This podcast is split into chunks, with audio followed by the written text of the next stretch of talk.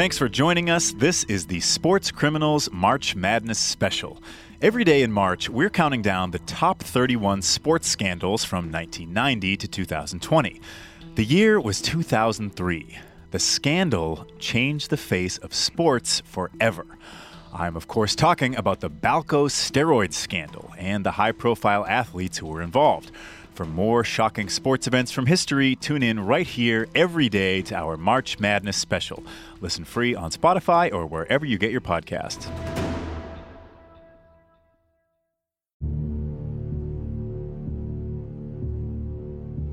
On the morning of June 6, 2003, an overnight delivery arrived at the offices of the United States Anti Doping Agency, or USADA.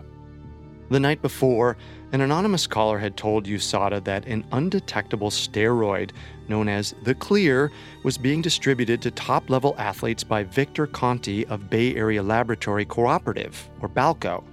When USADA investigators opened the package, they were shocked to discover a syringe containing trace amounts of the mysterious substance. A substance that, unbeknownst to them, had infiltrated the top echelons of nearly every professional sport.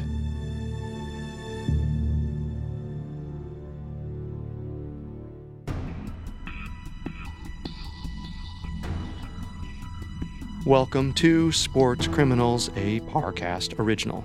This is the 14th episode in our March Madness special. Now, this month, we're counting down the top 31 sports scandals from 1990 to 2020. I'm Carter Roy. And I'm Tim Johnson. In today's episode, we're going back to 2003 and the Balco steroid scandal.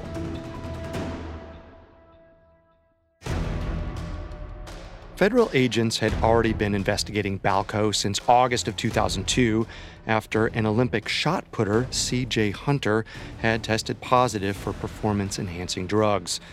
CJ Hunter may not have been a big enough name to warrant a federal investigation, but the same couldn't be said for his wife, track and field star Marion Jones.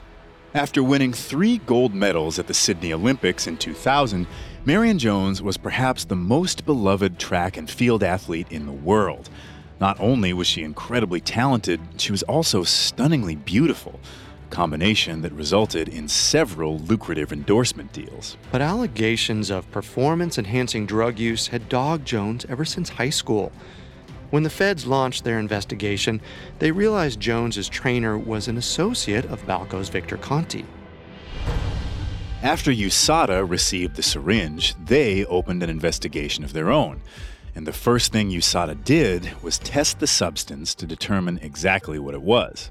The scientists who tested the sample identified the molecular structure of the substance and named it tetrahydrogestrinone, or THG, a synthetic compound similar to naturally produced human growth hormone. However, it would take several months and a barrage of labs for USADA to formulate a test that could identify THG in athletes' blood or urine. But during that time, several Balco affiliated athletes began testing positive for other illegal steroids. And on September 3rd, authorities raided the Balco offices. What they discovered was an elaborate illegal doping program that extended to almost every major sport. Once they developed an effective testing method, authorities analyzed old blood and urine samples from dozens of athletes affiliated with Balco. Not surprisingly, THG was found in nearly all of them. It didn't take long for the courts to charge Conte and his associates for steroid distribution, but their punishment was relatively minor only a few months in jail and a few more on house arrest. As it turned out, it was the athletes, particularly Marion Jones, who would face the harshest penalties. Jones received a six month prison sentence and two years of probation for lying to federal prosecutors about her use of steroids. She was also stripped of her gold medals and dropped by each and every one of her sponsors. The fact that many of the Balco affiliated athletes played baseball led to the publication of the Mitchell Report which indicted dozens of ball players, including Mark McGwire, Roger Clemens, and Barry Bonds, for using THG and other performance enhancing drugs.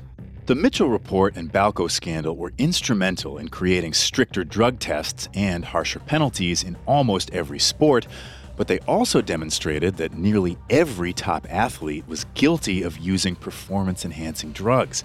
Some, like Marion Jones, lost everything as a result. Others emerged relatively unscathed. But for many players, it permanently tarnished their reputations and careers. And whether or not that notoriety is justified will always remain a matter of debate.